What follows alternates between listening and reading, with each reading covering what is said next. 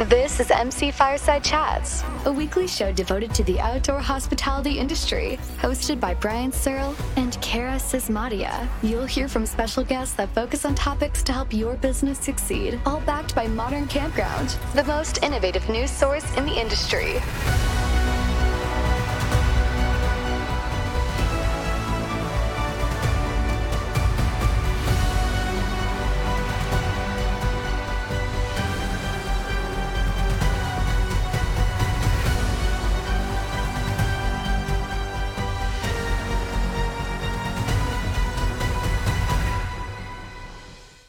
Welcome, everybody, to another episode of MC Fireside Chats. My name is Brian Searl with Insider Perks, here as always with Cara Csizmadia Camping and RV Council. We have everyone here today. I'm just going to take a breath before I introduce everybody because it's been a long time. I haven't had to do that. So, Sandy Ellingson's here with us, Christine Taylor, Town Law Firm. She's here to make sure I don't say anything silly.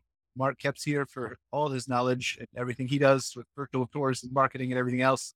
Uh, Casey Cochran from Campspot. Really not sure what he does, but hopefully you'll tell us about Campspot. Uh, Scott Foos is here from Horizon Outdoor Hospitality and Mike Harrison from CRR Hospitality. So we're excited to have the whole gang here together. Um, where do we want to start, guys? I feel like I've been coming up with all these topics that are relatively boring for people for a couple weeks now. So somebody throw something out there. Let's on guess what's happening in hospitality, what's going on. What should we talk about? How about it's spring and people are starting to go camping again? Let's we've covered that actually. It's spring in Calgary, but not necessarily in Michigan or New York, probably in Florida. It never really stops being spring there. So, what about where you are, Mark? Is it spring? Or? Yeah, definitely. So I'm up near the Black Hills of South Dakota and uh, up in Wyoming. And the last three days, all of a sudden, there's just a flood of RVs out on the road. We're seeing them all over town, all over the place. And it's both rentals and private units out and about. People are traveling already. Our data, first off, Campspot, I'm going to give Casey and specifically Michael a plug. They've now they're now releasing some industry data from like their database, which is showing this overall trend. Our industry is.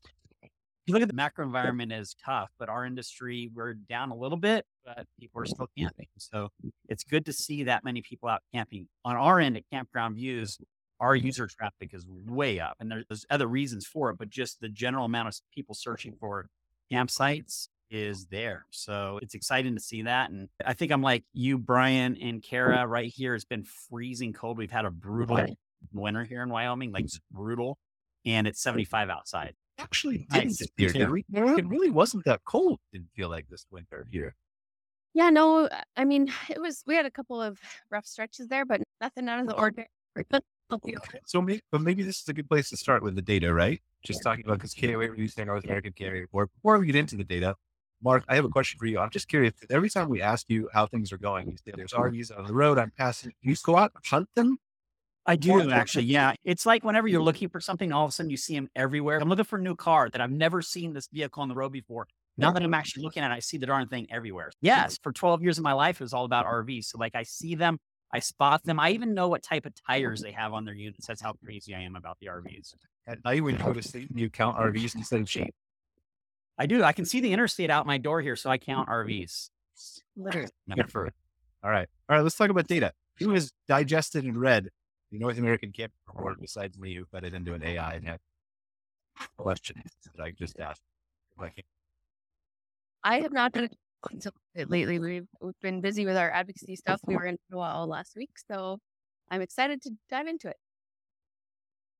I took a high level look at it, and the big thing is the number of campers that went both last year and are considering doing it this year. It just shows that continuous trend that people are interested in the outdoors. It, ties into a conversation I was having with somebody who was internationally, and they were asking about our business. They provide like marketing services and technology services, and it was a sales call. And he's like, "What, what do you guys do?" And I said, "I run the camping business." And his response was, "Oh yeah, you Americans are really into the outdoors, right?" So it's just like an international perception. Yeah, you Americans are outdoors. Is what you're North American. You're North American. Canada's a North American, Canadian. But who in the, what country in the world, I'm very curious, is just not in the outdoors?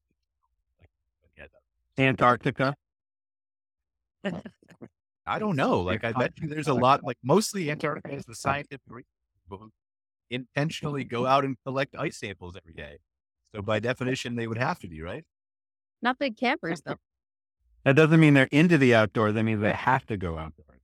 But they choose to go and I don't know. Anyway, anyway, I think yeah, Mark, I think that really it really speaks both to pre- the kind of longevity of the lifestyle, which we talk about often, right? Just the resiliency of the industry as, as a whole and all of that. But then also, I think there's other factors at play here too, where I think a lot of, at least in Canada here, a lot of our members were anticipating folks would return to traveling in kind of other formats and ways. And now with the economy kind of being a little bit volatile and people pinching pennies, they're sticking to this affordable way to kind of still travel and do all of the things. So really a positive for us, but I think those factors are re- resulting in longevity in terms of bookings and that sustaining that level of interest in for sure. What I found interesting was some of the de- demographical information, the evolution of Gen Z. They Yeah. said Gen Z is now one out of every four campers, right? We've had a lot of discussions about our parks and we're very family friendly and multi generational and not restrictive to just a particular age category.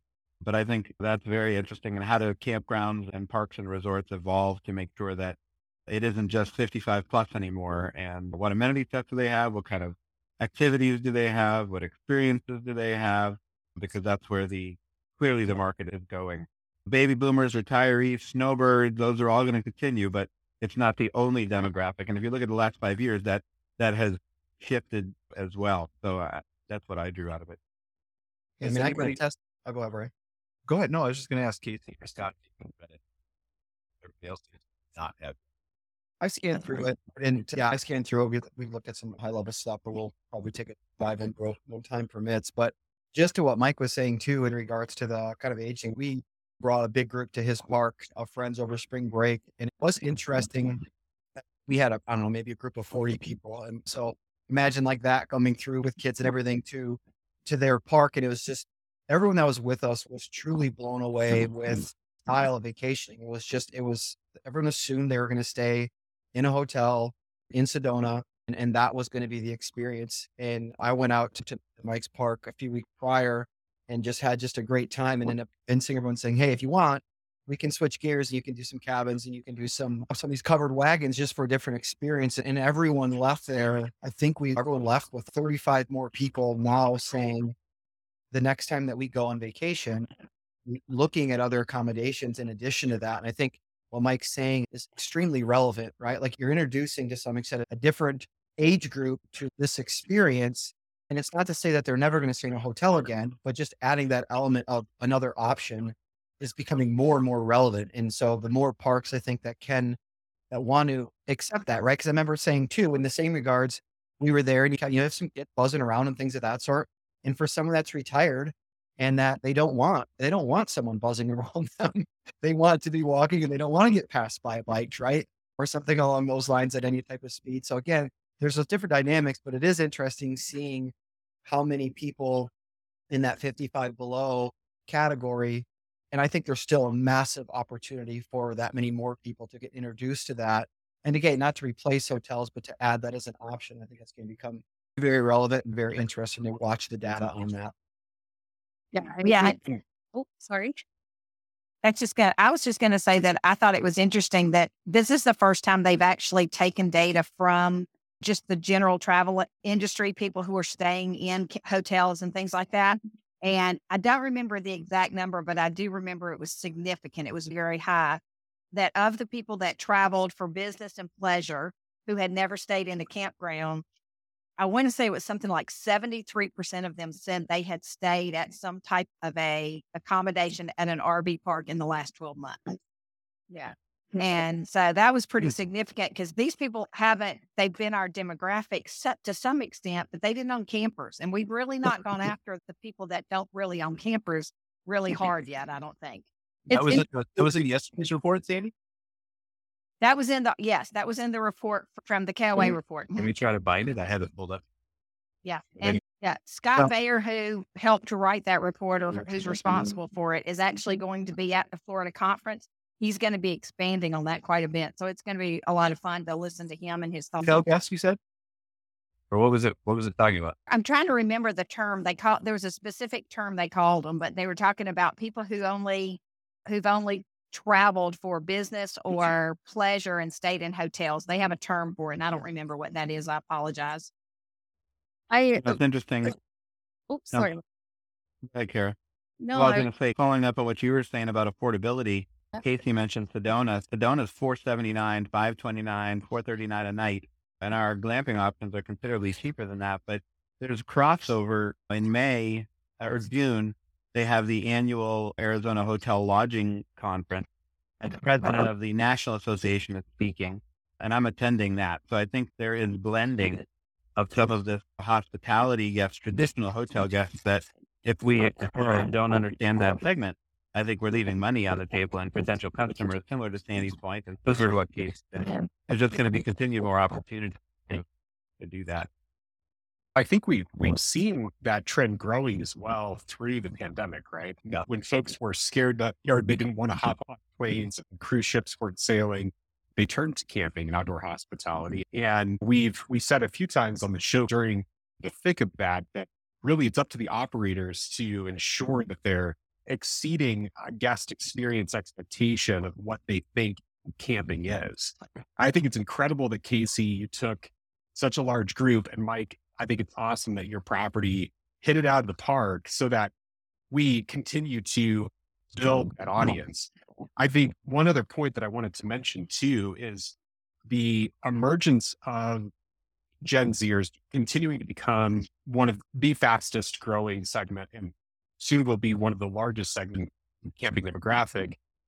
Really understanding what they want from a property and not just from a physical amenity or on-site activity experience, but what hospitality looks like to them. I think that baby boomers, by and large, and not to stereotype all of them or generalize all of them, largely are used to a, a hospitality standard that it's this like ladies and gentlemen serving ladies and gentlemen. Like it's this very high end, when they think mm-hmm. about a true high end mm-hmm. hospitality experience, they think more of a catering to your average need type of experience. I think demographics are changing. And with that, having the ability to connect with people on a more emotional level. And I think Horizon's kind of pivoting to first hiring people that have the capability of having emotional intelligence and being able to connect people authentically, knowing that each individual guest experience on site will be unique to them to themselves and not having it be so cookie cutter in the delivery of the actual experience outside of the physical amenities on site as well that you guys have discussed. Christine, you've been quiet. Any thoughts from a legal perspective on, I don't know, or whatever you want to do? I've got a lot of knowledge besides that. But Yeah, I have a couple of thoughts that kind of germinated in my head that I'm thinking about. I'm talking about the changing demographic and how the is going to be a pool that we're going to adopt. I would identify perhaps the issue that how we advertise should be something that we're thinking about. Because some people have heard me say before, but even if we're advertising proactively for somebody, we have to be careful that our advertisements aren't discriminating against specific groups of other people even though we might want to target a particular demographic or sure that people know that we're open to a particular demographic, we have to be careful in those advertisements. I would, as perhaps the biggest takeaway from where we are in the legal realm wrap up this piece of it is although I'm encouraged and intrigued by people wanting to have different demographics in their parks, I would just caution that you be very careful on how you advertise for them because even positively on trying to do something can get you in legal trouble. So that would be my piece there. I don't want to spend like a ton of time talking on that, but I feel like it's important. Is this a, like, obviously we want to be inclusive of age and sex and race and everything, but is that something you could actually get in legal trouble for an omission that was not intentional? Yeah, it's like kind of specific. So, like for example, I guess side piece, my family gone back into the camping industry again, and we now own a campground again. But as I mm-hmm. was helping update all of our online stuff to reflect new ownership and stuff like that, for example, you know how Google Business has the ability to check that if you're open to everybody and Yes. Yeah. like that's okay. You can say that you're open to everybody and you're inclusive and things like that. What's not okay, and the example I like to use that people are most familiar with is like a bar having a mm-hmm. ladies' night where ladies can enter for free, mm-hmm. but men have to pay because you're not allowed to treat groups of people disparately. So even though you think you're doing a positive thing, people in this group mm-hmm. or who like this thing get a discount, but other people can't. If it's part of one of those federally kid classes, don't touch it. Don't even do a positive advertisement about it because the people who are in the other part of that class could in fact, I'm not sure that they would. We're now in a pretty litigious environment. They could in fact sue you for not treating them the hmm. same as that group that you were advertising. That's really interesting to me. Have we it's been ever been this big push or movement of people upset with the 55 plus community where like that could ever get somehow Right. Like I'm 54. What is wrong with one? That's You gotta be something 55 that's next gone month. Oh, you want to know the bad part? You can't discriminate against young people. so if it's only that they're young, you're fine. If they're 40 and over, you're in trouble. So, sorry, guys, but the Older Workers Benefit Protection Act and all of that starts at age 40. That's Really? really Like, so- for some people. You can't because you were discriminating. That's very strange. you know, you can't not This if is a you are, land- I'm glad I don't know if you are young, you can't discriminate unless you're part of something, some other class. So there are things regarding familial Okay. structure, whether you have kids or mm, not, you know, what religion, mm. national origin, all of those things that you're part of. Those are things you can get in trouble for. But if you're just a generally a young person, you can't say that you are discriminated against. Which is fascinating why you can have all of those 55 and older establishments mm. because you cannot discriminate against young. It's just interesting because I think I feel like I'm, I try to be inclusive and cognizant, especially with marketing and advertising. But you read like I read a story the other day about a woman who started a bar that only shows female sports, which I think is a great thing because that's not out there enough. Like maybe they don't. But is that also could that be reversed on her? No, not unless she only allowed female patrons. Okay, all right, all right, okay. That's they- not where the line. a relevant question to this conversation, Christine. I think in terms of you know talking about how to set up our properties from an amenities and activities perspective to cater to all demographics. One growing trend, or it's been around for a long time, but something I continue to see is adult swim hours in the pool. Those properties that you know have a mix of guests, and some guests just want a couple of hours of no cannonballs. I'm right there. I'd love no cannonballs in the pool too but I'm old and crotchety, but that's another story. If how does that play out in, in in this conversation as well, in terms of being able to allow those things where you're only allowing certain age groups into activities and amenities on site? So if you're capped at like 18, but let's say adults are 18 for you, you're likely fine. You're likely not going to run into any issues. If you're at somewhere about delineating what a senior swim and stuff like that is, you might run into some issues. But most of the adult swims I know are basically you know, above. And as I said, sue you for discrimination. So, you know, that's not a problem. So I would say generally those are pretty, pretty cut and dry. It the more specific you get, the more in trouble you get. The more broad you are, adult, kids, the easier time you have. I could see an issue. Gosh, if I'm thinking super negatively of the pessimistic grim reaper of the business world, where you were like, only single people who don't have children could swim, that would be more problematic. But if it was adult, you'd be okay. I feel like that's easy to see, right? That's an easy one to see, at least. Sure, but you wouldn't be surprised, or maybe you wouldn't, because the amount of phone calls we get about crazy things and what people are getting for are all over them. No.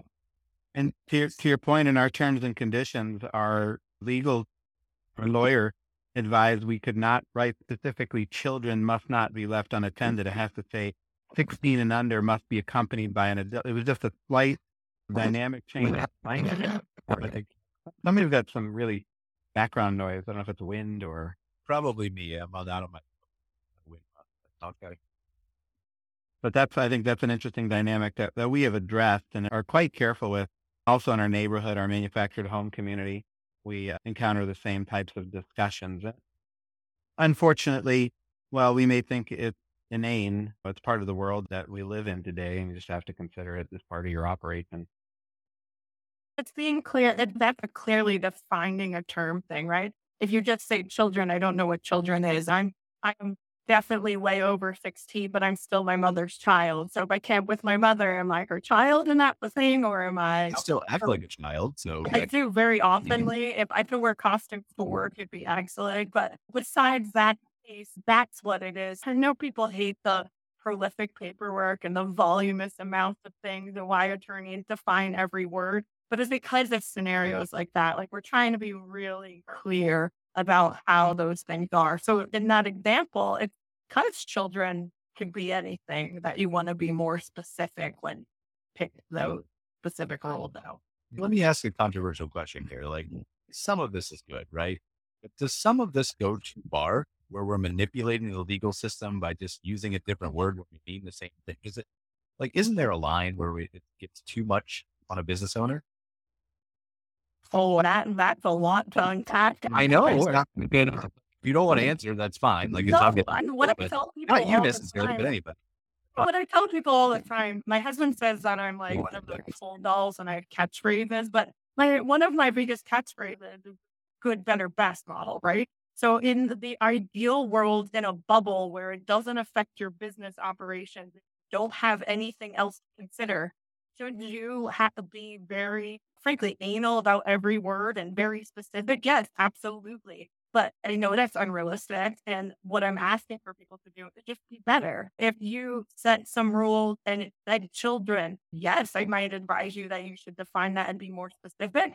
But at least you had some rules. So you're already better than the campground who lets everyone run amok and then hopes and prays for the best outcome. So it's a gradient. If I could act in isolation, then yeah. But I know that I'm just one of many mm-hmm. considerations. And I tell my clients a lot that some things are legal and some things are PR. So I can advise you what's the safest for you legally. Like I had a client where we were talking about whether or not she banned people drinking before they, or if they're renting a river tube for them. Okay, this seems pretty obvious. Legally, I'd be like, I want everyone to be completely sober before they get on a tube and go on a body of water. And that seems best for my liability. But the pushback PR wise, and so we had to f- try to figure out where a careful balance was. Like, we won't rent to anybody, but very obviously drunk. You're using alcohol on your at your own risk, and we advise against it.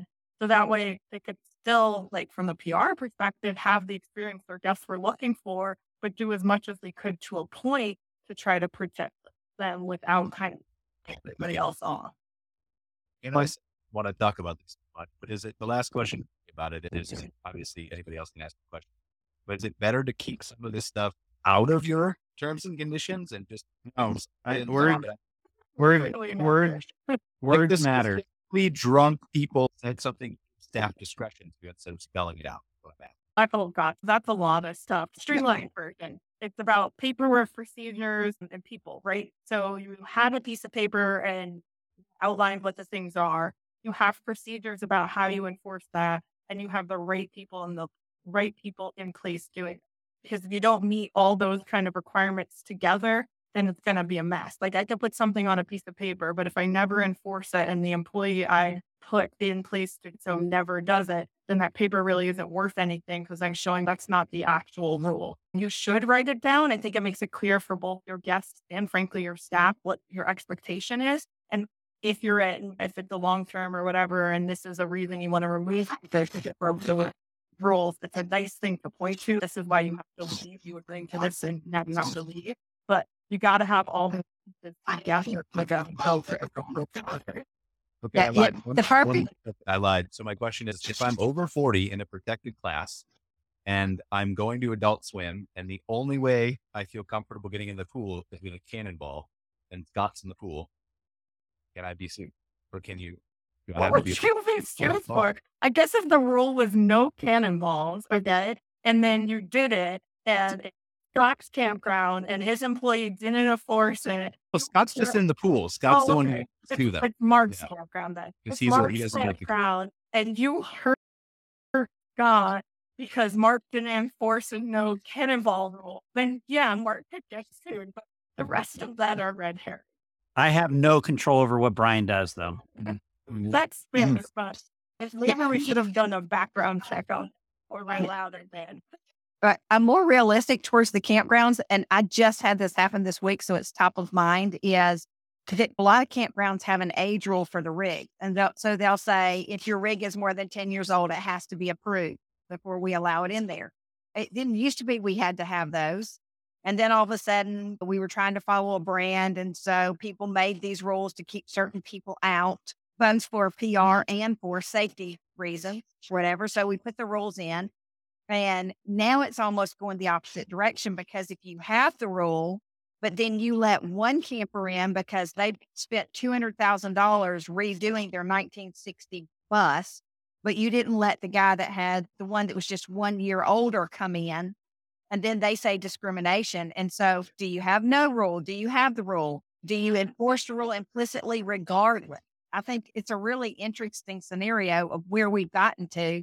Because, like you said earlier, if you've got the rule, you've got to enforce it. There's no more common sense anymore.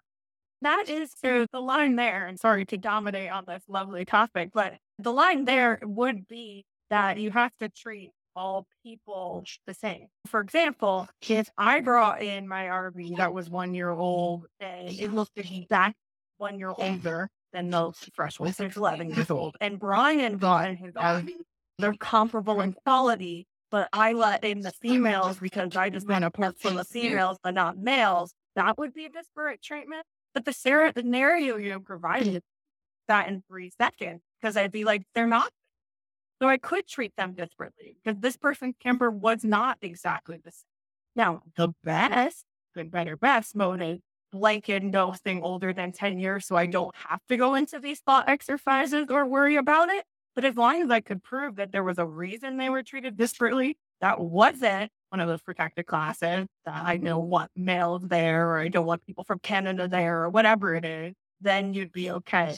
We might want to scrub that Canada comment only because my in-laws are Canadian, so I definitely am welcoming all Canadians. But just saying that's the difference. And if there isn't a reason for the treatment that isn't discriminatory, then you have an issue. But if there is a reason, like one's really nice and really safe and the other one isn't, then you are allowed.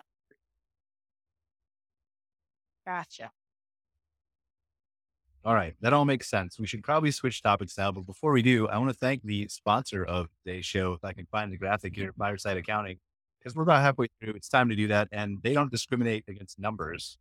From what I hear, Lindsay and her team will handle all the things that you need to do, and not just pick out ones that benefit you more than the others. So, if you are looking for an accounting team outdoor hospitality expert in that industry, definitely reach out to Lindsay and her team. It's just past tax time, but it's never too early started for next year. So really appreciate them being a sponsor of this show. So what else do we got, guys? Let's talk about something happy. Somebody had to come across something that was interesting here. You guys are you guys talk to too many people. Are, I would say We- we're not we're yeah. the spot. We're in the we're in the storm within the storm because right now you have every park that's Florida that's coming out of their crazy season, getting everything ready for kind of the next year and in rates and adjustments there. And then you have everyone coming into their busy season right now with new employees and training and setups and changes in pricing. And then you have, I don't know, 230 or 240 parks that are still onboarding, hoping to still go live here in the next like 30, 30 days to take advantage of the entire season. So on our end, I wouldn't say happy. I would say busy, but it's definitely an interesting. This is like the month of all months right now is May for us. It's, it's perfect storm of all three client types all at once, which, is, which makes for some good times. what are you guys seeing as far as booking lead times? So we're talking about, and I think about this based on what Case is saying with know, spot right in the changeover for some parts in the season, some parts starting the season. But we've been talking to a lot of clients about this who are in the middle of that, like in Florida, they're switching types of season and uh, from seasonal to transient. Are you seeing that kind of shift either impact booking lead times temporarily? Are you seeing times mm-hmm. change? Scott, you and I've had the, the conversation months ago on the show before about that and how you're seeing a little bit of it. But does- anybody have any clarity on? In general, I don't know if I have a full diagnostic of the entire thing right off the bat, but that's something in our analytics tool that we put in front of every campground as, as best as we can is that that days, that average booking window. And we put that front and center of one of the main things of the analytics dashboards that we're putting because that is relevant, right? It is very relevant for parks to understand what does that window look like so they can capitalize on advertising, they can capitalize on the other one that we just released that we're excited about is a heat map of where people are coming from. So where their reservations are actually coming from, putting in a digital map for them to be able to see, hey, we're, we're this is a where a vast majority of our current reservations are coming from. That and also pairing that with how far in advance those people are booking, right? So again, data and knowledge is power, right? So pairing subtle things like that together to say, okay, this city that's 30 miles away on average is booking 15 or 20 days in advance, whereas this area that's still a very relevant spot for us to draw from maybe is booking further out in advance for whatever reason. So drawing some of those conclusions again to tailor towards your message, your marketing, your brand, and where and when to capitalize on those guests is very relevant. That's something that we're hoping by putting that in front of parks and providing that kind of that that analytic view of that will help them make some of those decisions easier, cleaner, faster, better to be able to pivot or to expand or change altogether, whatever the scenario is. But it's very relevant. So it's a great question. It's something every park should be listening. Yeah. And uh, what I'm seeing, Go ahead, Sandy. Yeah, go ahead. I was going to say what I'm seeing with my campgrounds that are the more traditional campgrounds, their booking window is still much shorter. It's 45 to 30 days. But my campgrounds that are more of the destination campgrounds, places that have the water parks and all the extra things going on, their booking window is still much farther out and ha- people still have difficulty. And I think what's so funny is all this research that the KOA report has come out with basically supports that. But we're, because we're talking about these Gen Zers who are looking for experiential camping. And so if our standard campgrounds don't understand how to market themselves for the experience, they're lagging behind versus the people that can market their big water parks or whatever the adventure is that they have going, which most of the mm-hmm. destination parks do. So I thought that really aligned well with what I was seeing. I don't know, honestly, if it's that cut and dry though. And then, so what Casey's putting, and I'm not saying you're wrong, Sandy, like obviously it applies to clients that you work for and probably to a larger number of other people who are in a similar situation. But what Casey's saying is important too. Was there anything we can draw from a pattern from like, oh, obviously we work with 400 some campgrounds. Scott has works with, I don't know how many is it now, Scott, like that. Mark talks to people all the time. Is there any conclusions we can draw to help people who don't have that comparison table data is what I'm asking. And I wasn't disagreeing with Casey. I mm. was just adding another mm-hmm. layer of oh, what I, I was saying because I thought I what came, he said was great. Yeah. I'm sorry if I came across that way. I didn't mean to imply that at all. hey, don't mess with me and Casey. that Campspot data that Michael shared shows the average booking days is 95 days. So across the entire Campspot spectrum, the average is 95 days. The biggest thing we're seeing this year, there's actually been a little bit of a shift. So if you look back last year, fuel prices had recently shot way up. So a lot of the long distance travel destinations had a significant impact. We had parks that were down 25% year over year last year because their average guest traveled 400 miles them. So those travels dropped. This year, fuel prices are still elevated, but they're down. In fact, oil prices last week have dropped significantly. And we are seeing already people booking those Glacier National Park, those big long distance journeys this year a little bit more. I don't know what the end numbers are going to end up being, but we are seeing a slight uptick in those. You, you think that's solely due to gas prices? Yeah, solely due. Yeah, especially last year. Last year was the big one when for sure. Price, yeah, last year I guess. Yeah, yeah. So if you look at last year, the reason those trips got canceled was strictly fuel related. This year now, people have normalized the higher fuel prices, and they're actually down compared to last year by quite a bit in some regions. So you're seeing people start to plan those trips a little bit more. Plus, they've been used to the higher prices, so they budget accordingly for those new trips. The other thing that we're seeing is that a lot of the, this isn't a lot, but a lot of the popular Forest Service and national park areas, their campgrounds are closed. So you look at Rocky Mountain National Park, I believe it's now at least one, the big one, is closed for a remodel all year long. In Yosemite, there's two parks, two campgrounds that are shut down for remodeling a lot of Forest Service campgrounds in California specifically, but in, in some of the other areas that received a lot of snow, they're already announcing that they're not going to open this season because they weren't able to open on time and the camp hosts that they had scheduled to come in there had rerouted and gone somewhere else. So they don't even have somebody to work these campgrounds. So you're seeing um, some impacts on the public agency side for availability of campsites, and that's going to impact positively the private RV parks that are around those areas because people still want to go camping there and they can't camp in the Forest Service, so they might go to that one. And that also then combines. There was just a, a data point or a it was actually an action item released by the Escapees RV Club.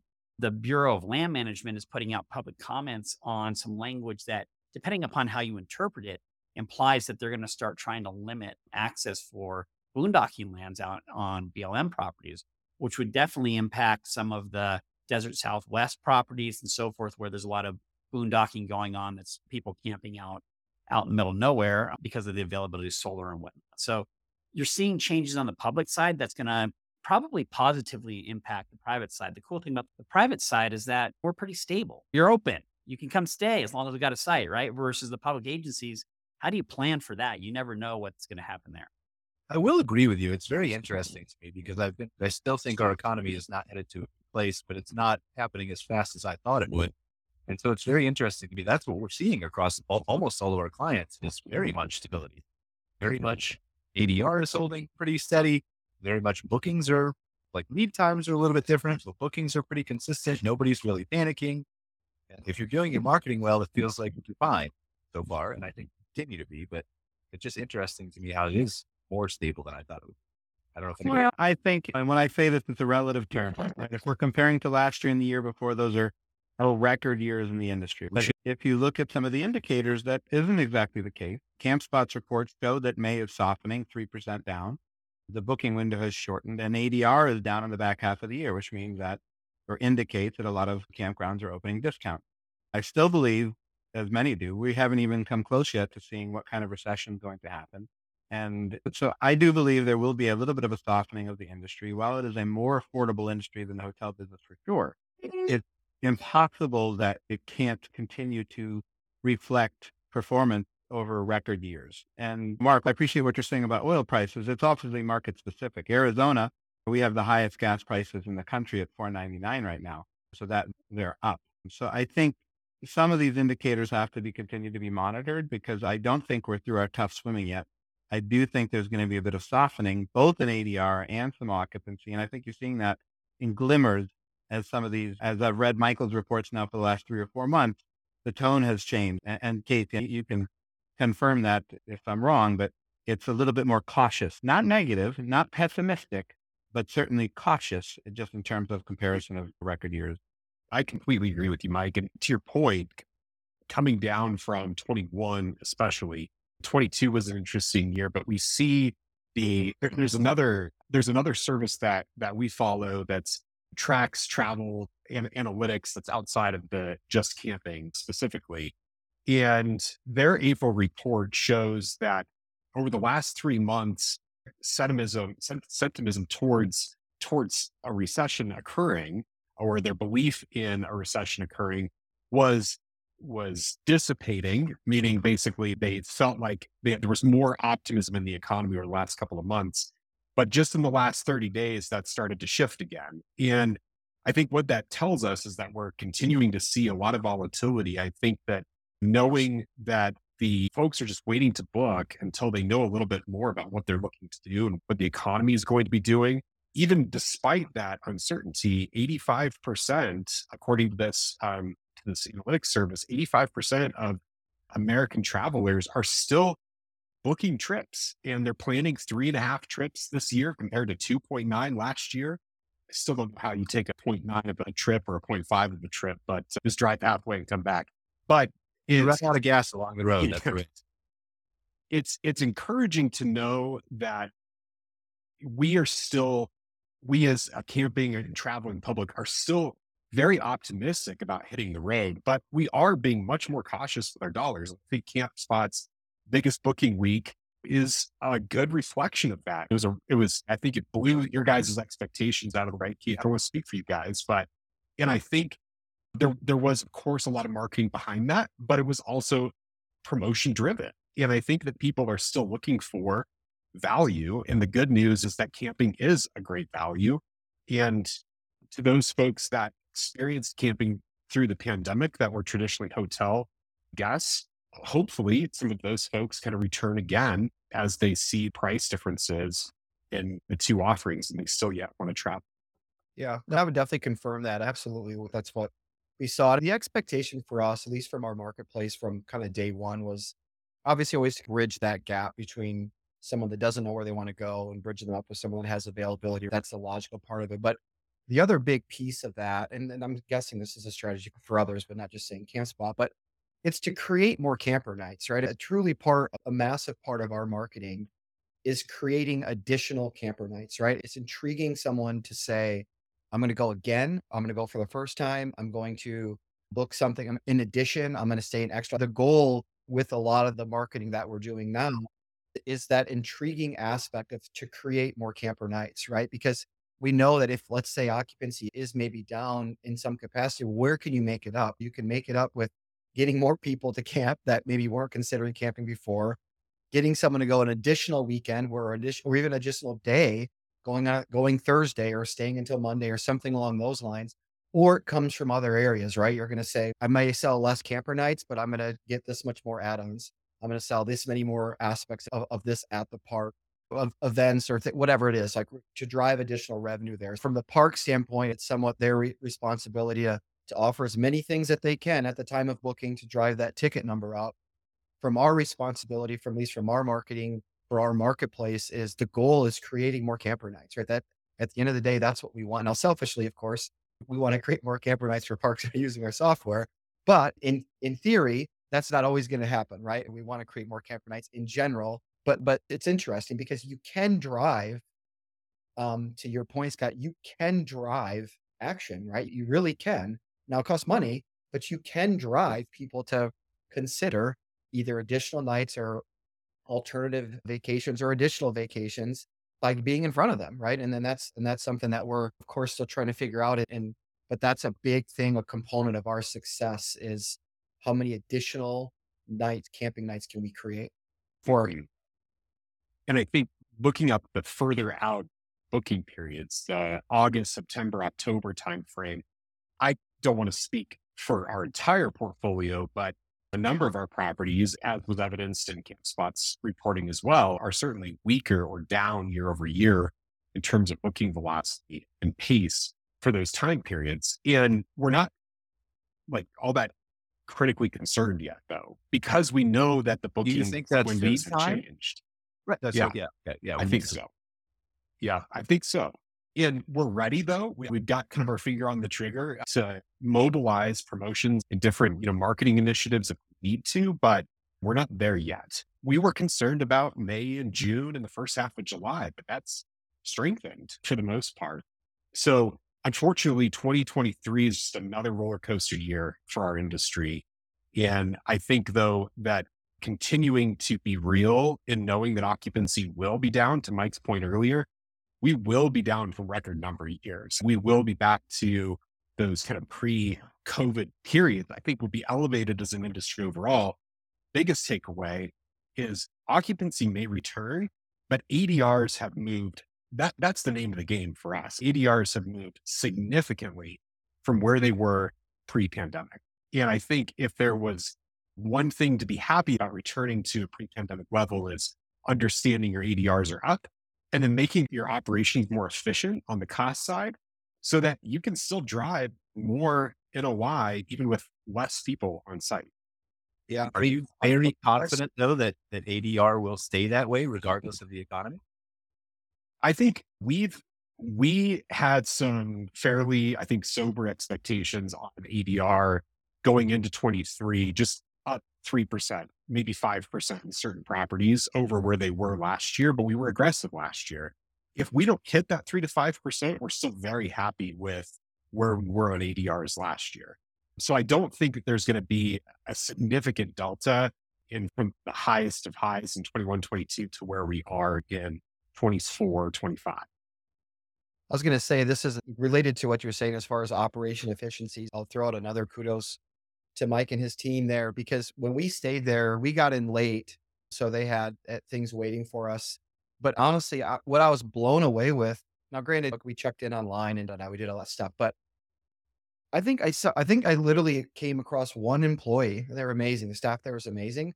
But for a group of 40 people to staying there for three nights, I think we stayed there for, in terms of like staff efficiency, it was, inc- it was incredible. Like it was almost, it, as, as clean as things were, and it's the, the the pool was warm, the hot tubs were good, they were clean. we, I think I talked with one staff member to rent pickleball paddle. And that was my experience uh, the entire time with staff there. Granted, they were great. They were nice.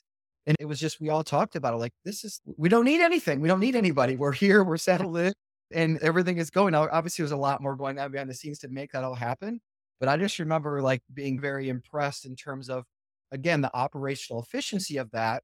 Because you'd imagine, what do you guys have? There's 300 plus sites there, right? You have people staying full time and you have a group of a crazy 40 people from Michigan coming in. And the fact that we didn't need to talk to anybody about anything for three days is that's that to me is operational efficiency at its finest to some extent because like that we didn't need anything. We didn't need anybody. Yeah, I appreciate the uh, the feedback and the kudos. We have an amazing team there, and I think Mm-hmm. we apply a lot of the hospitality or lodging operational approach to our resort business. We look at labor tools and labor management, and like you mentioned, how to be efficient, and but you're not taking away from the guests in the same way. So I think when we first started, it was a lot more mom and pop traditional. You know, there's not a lot of analytics, but I think if you use good common sense, if you use, and I've heard Scott talk about, it, I've heard Kathleen Walsh talk about it. The smart operators are doing those things to make sure that you can be as, and we're doing that right now with Brian working on Campy and how can we be efficient and provide great customer service without taking away the experience for the guest and through the AI chat can we save time for our front desk and the reservationist, but the guest still gets a great experience? Absolutely, we can. And there's so much focus on, to, to Scott's point, if you do soften, can you enhance your NOI in the right way? We're always looking to, and I was looking at Casey as we are chatting, I was looking at our Campspot value report. Just curious to see if we were up versus last year. And I love the report that you guys put together with the site, site lock and the add-on and the optimization, dynamic pricing and the marketplace. Those are the five areas that you can look at how you're enhancing your revenue, right? And so many of those are 100% flowable to the bottom line. I'm not sure flowable is a real word, but it is now. And I think that's the name of the game is how do you make these businesses more efficient while balancing the customer experience? And Randy also stayed with us and Scott Randy, he provided me like 40 bullet points, but they were excellent insight, right? To give you some good operational improvement. So I appreciate that, Casey. And I think you're spot on. And I think all properties should look at that same type of approach. And I have a different perspective, but I do agree with the whole, like, I don't disagree, but I have a different perspective on the operational efficiencies of there's the low hanging fruits for at least a lot of the people that we work with. Obviously, you guys caught up your individual properties. That's well, for the individual independent properties and even some companies, right? Somewhere operational efficiencies is a big thing. Like we're going through it right now. Like we're using a combination of obviously AI, but Zapier and connecting our different tools that aren't AI together and saving dozens and dozens of hours for our employees that make us more operationally efficient. But we're also at the same time balancing that with our customer or our client experience to make sure that doesn't break. So I think there's a lot of opportunity here for tech to help too. And you mentioned Campy, but that's not obviously that's one of hundreds of things probably. But I think that is just to play off of that for as people going into their season. When I mm. talk with mm-hmm. owner operators or even like managers, like there is this sense of stress right now to of staff and the amount of workload and making sure they can get their employees ready to go and things are ready to rock. And it's anything an owner operator or manager can do to somewhat automate. Just it's amazing. Like we always appreciate if parks actually look at some of the analytic tools that we create and, and hope that they're mm-hmm. utilizing them. But it's incredible how many don't find time to, to do that. And we're constantly having to prod, say, this is, you should be looking at these things. This is very relevant. And so it's almost like mm-hmm. anything you can do to streamline or automate, even if it just opens up that time to either breathe or even open up the time to dive into some of those nuances or some of those numbers or some of the analytics that can sometimes be very telling. Not all the time, but sometimes they can be very telling to help you either know where to put additional resources or less resources, or at least just to have fun spending time on where to put some marketing dollars or where to put the advertising. Like, like me, when I used to own the different businesses, like when I could work on the business instead of in the business, that was like the funnest thing you could do, right? Is getting yourself to the ability to think along those lines. But 98% of the time, that's not reality. But even I would even challenge owners and even managers that standpoint because it's incredible how many managers actually truly run and own these parks. Like they, they really are doing everything to make these things work. but anything you can do to justify that time to say, okay, we streamlined some of this, or we took this many more online reservations. That's an easy one, right? So we went from 50% to 62%. I'm going to justify this many hours a week to focus on this now, because otherwise you get sucked right back into other day to day operational things. But whatever it is you enjoy or want to be able to work on, find some efficiencies, calculate them, and then focus on those areas that you want to. And it'll make a big difference, I think, on like enjoying some of the things you want to work on, but getting some good insights on your park and in your business. I think the biggest challenge we see with that is owners don't, not even owners, people don't know what it is possible to actually automate and continue to keep the customer experience at the same level or the employee experience at the same level, right? And this is a challenge even for us with our employees who are in these tools every single day. I have them all creating lists of just tell me what you do that is repetitive or tedious or you don't like. I don't care if you think it can be automated or not. Give me a list. I'll figure out how to automate 75% of it. You may not think it's possible. And then again, you can take that. And so their question and their concern is, and this is partly AI, but partly whatever, is I'm a writer. What am I going to do then? The answer is we're going to figure it out because it's going to allow you to be creative and do something better and more enjoyable for you. Just like a campground owner can then redirect their attention to do something that's more fun and more enjoyable for them versus the repetitive tasks or the monotony of campground. So I think it's all a good thing. You just have to, I think the biggest challenge is identifying what can and can't be. I think it's amazing that it took 58 minutes for you to not mention AI. Like, I think that's incredible. Only, but that's so to be very clear, this is only like AI is this. Automation has this much to do with AI. It's a totally separate thing.